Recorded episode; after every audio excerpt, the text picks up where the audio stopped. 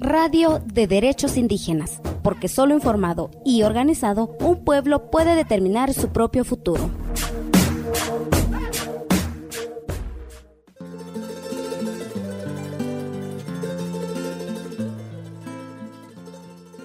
Les doy la bienvenida a un programa más de Radio de Derechos Indígenas de Cultural Survival.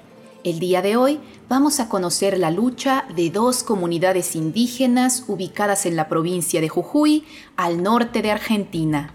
Comenzamos.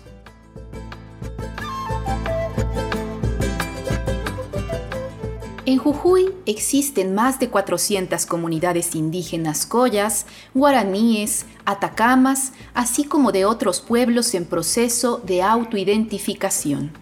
Durante el 2019, dos comunidades de esta región, la comunidad indígena Angosto El Perchel y la comunidad Salinas Grandes Guayatayoc, cercana a la frontera con el Estado Plurinacional de Bolivia, vivieron una intensa lucha por la defensa de sus territorios y el respeto de sus derechos. En el caso de la comunidad indígena Angosto El Perchel, la principal exigencia era que antes de cualquier proyecto que se quiera realizar en sus territorios, se cumpla con una consulta conforme a los estándares del Convenio 169 de la Organización Internacional del Trabajo. Y en el caso de la comunidad de Salinas Grandes Guayatayoc, se exigía que una empresa que pretendía extraer litio detuviera sus trabajos.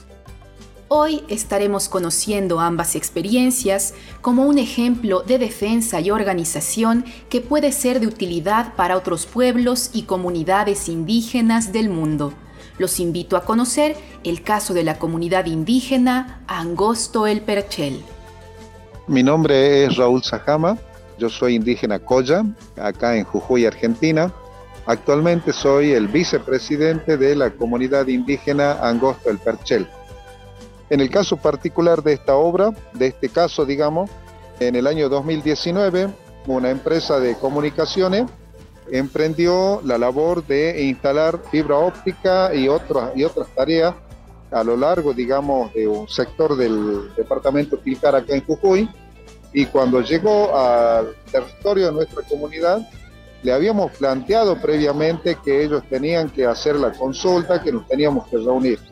Les fundamentamos, tuvimos una entrevista con ellos, les dijimos, hay una ley vigente, nosotros somos una comunidad indígena, etcétera, etcétera. Bueno, el gobierno claramente no quiso hacer cumplir una ley nacional vigente en la Argentina. E intentaron hacer la obra, nosotros nos opusimos, nos denunciaron, la policía, nosotros también lo denunciamos, y denuncia va, denuncia viene, piña va, piña viene, terminó en un juicio. Nosotros planteamos a la justicia, reclamamos a la justicia que se cumpla la Constitución y las leyes nacionales.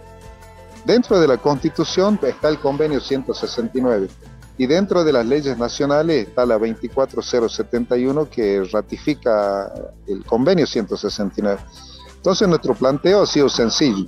Nos consideramos una comunidad indígena en los términos legales, nacionales e internacionales vigentes y como tal, reclamábamos y exigíamos que la empresa y el gobierno de la provincia de Jujuy cumplan con la consulta. Hubo dilaciones, etcétera, pero la cuestión es que después la jueza dispuso que tanto la empresa como el gobierno de la provincia de Jujuy concurran a la comunidad Angosto del Perchel, al territorio, y se reúnan con nosotros a los fines de que se haga la consulta del Convenio 169.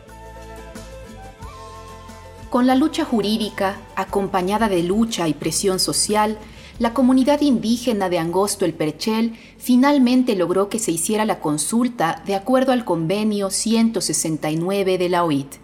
Y aunque una vez realizada la comunidad otorgó el consentimiento para la obra, una obra de telecomunicaciones, se trató de un triunfo que es necesario celebrar y compartir con otros pueblos. No obstante, Raúl Sajama, vicepresidente de la comunidad indígena Angosto El Perchel, resalta algo de suma importancia. Eso es lo que ha ocurrido así, sencillamente y resumidamente. Lo consideramos un triunfo, más que un triunfo, en realidad De repente nos encontramos nosotros con que la ley que está escrita tenemos que hacer un juicio para cumplirlo. Eso es, digamos, lo que hay que destacar. Es una situación de injusticia en la cual una ley, el gobierno que tendría que cumplirla, el gobierno de Jujuy, cualquier empresa que quiera hacer algo en una comunidad indígena, que también se tiene que avenir a ello, o sea, a participar de la consulta, no lo quieren hacer. Y esto es claramente una violación de una ley nacional, la violación de un convenio internacional que la Argentina ha ratificado a nivel internacional. Y como decía, la jueza ordenó que ambas partes, en este caso el Estado y la empresa, se presenten, y así se ha hecho la consulta. Pero bueno, esto es lo que tendría que ocurrir normalmente, que las empresas, cuando quieran hacer algo en la comunidad, se avengan o se presten, digamos, para que el gobierno haga la consulta, convoque a la parte indígena, convoque a la parte empresarial y se haga el proceso. Pero eso es lo que no se está haciendo, deliberadamente no se está haciendo. Eso es lo que quisiera plantear. El gobierno es el primero que tendría que estar haciendo, dando el ejemplo de hacer cumplir la ley. Lo obliga la Constitución, lo obliga el ser funcionario. Y la empresa, como cualquier hijo de vecino acá, pertenece al Estado actual, al Estado argentino, y tiene que cumplir la ley porque la ley es para todos. Y eso es lo que queremos destacar en este caso. La impunidad, porque a esta empresa, con que este gobierno también así, como omitiendo que existe esta ley, como invisibilizando. Y eso es lo más grave que también hemos planteado. De repente, por esto y otros actos similares, podemos decir que hay una intención de invisibilizar a las poblaciones y comunidades indígenas presentes acá en Jujuy y en la Argentina. También en el 2019, en la comunidad Salinas Grandes Guayatayoc, se vivió una intensa lucha en contra de empresas que pretendían extraer litio, considerado estratégico para el sector tecnológico y para el funcionamiento de autos eléctricos, un mineral con una enorme y cada vez más creciente demanda a nivel mundial. En el año 2019 también, en el mes de febrero, esto hay que hacerle mérito a las señoras, a las mujeres, porque ese día había muchas mujeres, no me acuerdo por qué razón, estaban reunidas lejos del lugar. Entonces tengo entendido, se enteraron que los días anteriores habían entrado dos empresas a la zona de Salinas Grande, habían instalado su obrador, y bueno, estas personas, estos hermanos indígenas agarraron, se trasladaron hasta ese lugar, encontraron a la empresa, y en una actitud que tiene que ver, digamos, con el ejercicio de los derechos indígenas, les dijeron: señores, a ustedes nadie les dio permiso, así que se tienen que retirar ya. Eran dos empresas, pusieron reparos, otros dijeron que sí, y la cuestión es que las señoras le dijeron que vayan, que al día siguiente volvían y que se tenían que ir sí o sí, si no, los iban a sacar. Bueno, al día siguiente volvieron las personas de las comunidades y las empresas se habían retirado. O sea, este es un ejercicio, ¿ves?, de los derechos indígenas. No era cuestión de hacer violencia, sino de decirles que antes de entrar, y eso se lo advirtieron, antes de empezar a trabajar, ellos tienen que pedir permiso, tienen que hacer la consulta del convenio 169. Eso ha sido el fundamento para expulsar a las dos empresas que ya estaban trabajando para otras empresas más grandes. A partir de ahí, de esos días, las comunidades indígenas de Salinas Grandes se constituyen en la ruta, una ruta que va a Chile, una ruta transnacional, vendría a ser la Ruta Nacional 52, en la cual durante 2 semanas ocupan los lugares y visibilizan el problema. Aproximadamente todos los días había como 200 personas en la ruta, a lo largo de la ruta. Entonces todos los pasajeros y vehículos que pasaban desde Argentina hacia Chile por ese lugar podían apreciar esta situación. Algunos preguntaban, mucha gente internacional, digamos de Europa, de Canadá, se interesó en el tema también. Y al mismo tiempo las comunidades indígenas invitaron al gobernador de la provincia de Jujuy a que venga, a que se constituya, a que vaya a la zona de Salinas y hable con las comunidades referente a estos permisos que le estaba otorgando. A esto se suma que se empieza a hacer público que la provincia de Jujuy ha estado ofreciendo, digamos, a nivel internacional. Por ejemplo, todo esto, si ustedes ponen en internet Salinas Grandes, Guayatayoc, minería, litio, etcétera, en internet les va a salir. Y les va a salir el ofrecimiento que hace la provincia de Jujuy a nivel internacional, convocando a las empresas, digamos, extractivistas a que vengan a trabajar. Entonces, en base a eso, las comunidades plantean su disconformidad con este tema, ya que no están considerando que ahí viven personas, que viven gente, y no de hace 2 meses, sino de añares, ¿ves? Estamos hablando de siglos. En la actualidad se habla del litio como un mineral que ayudará a combatir el cambio climático y la contaminación ambiental, pues es fundamental para el desarrollo, por ejemplo, de automóviles eléctricos. Sin embargo, su elevada demanda es una amenaza de despojo para los pueblos indígenas en cuyos territorios hay yacimientos de litio. Además, su extracción genera múltiples daños ambientales e implica un alto consumo de agua. Ahora acá en Jujuy, que un poco con cositas más, cositas menos, se replica en Salta, en la zona de La Puna, en Catamarca, en la zona de La Puna también, y que coincide con, en estos tiempos, con este tema del litio, el litio que ha surgido, digamos, como un elemento que es necesario, pero que en realidad nos perjudica muchísimo. Un agravante, por ejemplo, en la zona donde ya está instalada, acá en Olaroz, en la zona de Suches, en la provincia de Jujuy, una empresa que extrae litio. Para extraer el litio y producirlo como carbonato de litio o hidróxido de litio, utilizan cantidades inmensas, inconmensurables de agua dulce. Y hace rato dije puna. En Suches es puna, digamos, de altura, donde no hay agua, hay 25 milímetros al año, es mucho. Entonces muchos se preguntarán, ¿de dónde sacan el agua estas empresas? Están utilizando así impunemente las aguas dulces que hay en los depósitos acuíferos, en el subsuelo, muy en el fondo, hay no sé a cuántos metros de profundidad, pero son depósitos de agua dulce que la naturaleza le ha llevado miles de años a acumular, y que nosotros, las comunidades indígenas, planteamos que eso también es un ataque, es una violencia en contra del concepto de la Pachamama, en concepto de la tierra, por cuanto nosotros nos consideramos parte de la tierra. Y vemos que acá en este caso el gobierno alienta, las empresas extraen el agua que sale después, queda contaminada, que tampoco sabemos a dónde va eso. Entonces el panorama no es nada halagüeño en cuanto al futuro, ya no solamente de las comunidades indígenas, sino de los habitantes, de las personas de Jujuy. No sabemos cuál va a ser el futuro de las plantas, de los animales mismos, porque el agua en algún momento, al ritmo que lo están utilizando, se va a acabar.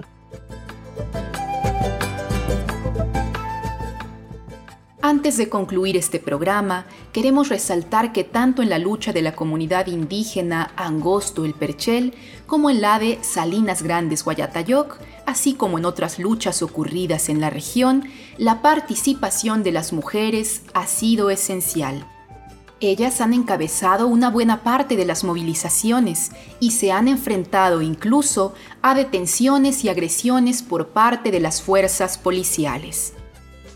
Mi nombre es Estela Bejarano, soy Koya, del norte de la Argentina, de la comunidad indígena Angosto El Perchel. Formo parte del grupo de trabajo relacionado con el área de género y educación.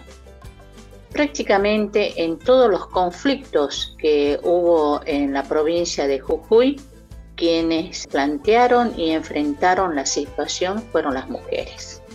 Y hay que rescatar aquí el hecho de que no solamente en cuanto a organización de las mujeres, sino a la persistencia y perseverancia.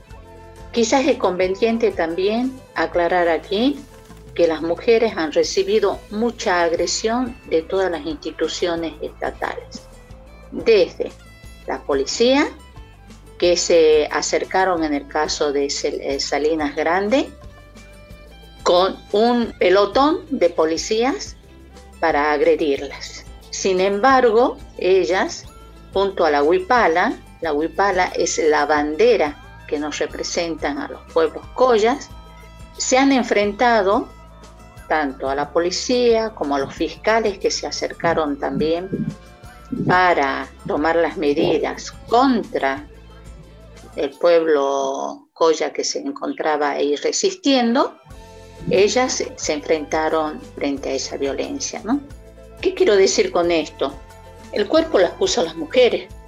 Y quería también a la audiencia comentarle, quizás para recibir atención de salud no se traslada a estas grandes distancias que existen en la puna o en la quebrada, pero sí para agredir a la mujer cuando está protegiendo su territorio, su familia y las próximas comunidad y las próximas generaciones. En Angosto del Perchel fueron las mujeres las que enfrentaron a los empleados de la empresa Telecom e inmediatamente la policía también se acercó con todos sus móviles, las golpearon y las llevaron, las intimidaron y las llevaron en el patrullero hacia la policía. Su voz ha sido invisibilizada a pesar de que han hecho mención del convenio y con eso estaban dando cuenta el desconocimiento de las instituciones estatales. Su voz ha sido silenciada. Otra vez han sido agredidas el grupo de mujeres y lo peor, fueron metidas, ingresadas al calabozo. Es allí donde tuvo que aparecer el abogado para hacer notar la vulneración de los derechos.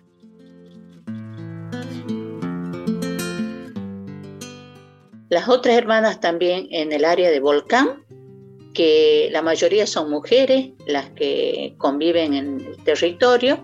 Un terrateniente ingresó a su tierra, mató sus animales, les amenazó de muerte. Las mujeres de diferentes generaciones fueron jóvenes, adultas y ancianas tuvieron que salir. La policía no hizo absolutamente nada.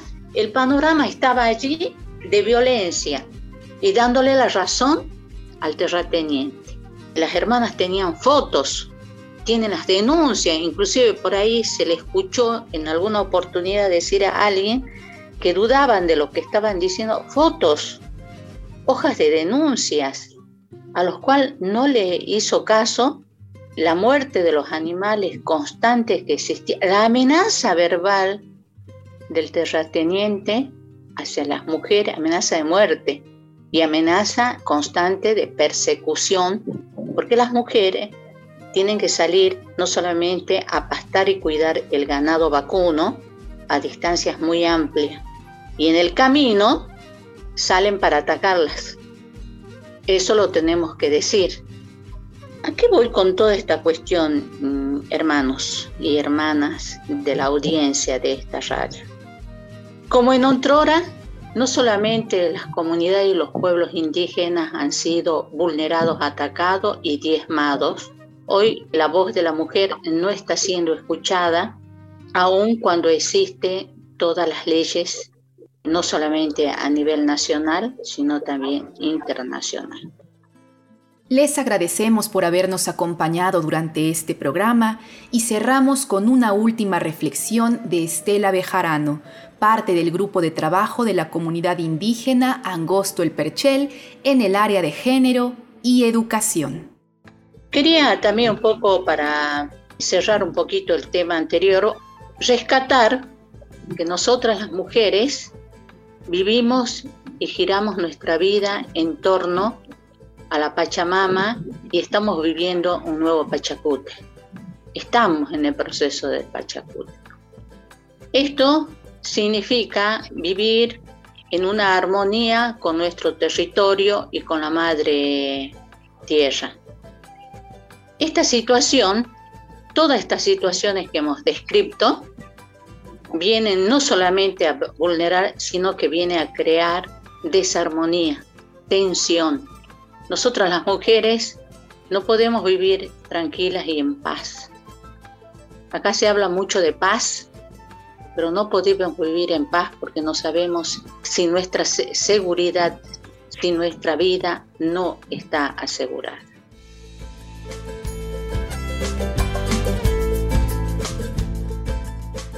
Cuéntenos qué desea escuchar sobre derechos de pueblos indígenas. Búscanos en Facebook y Twitter como CSORG72.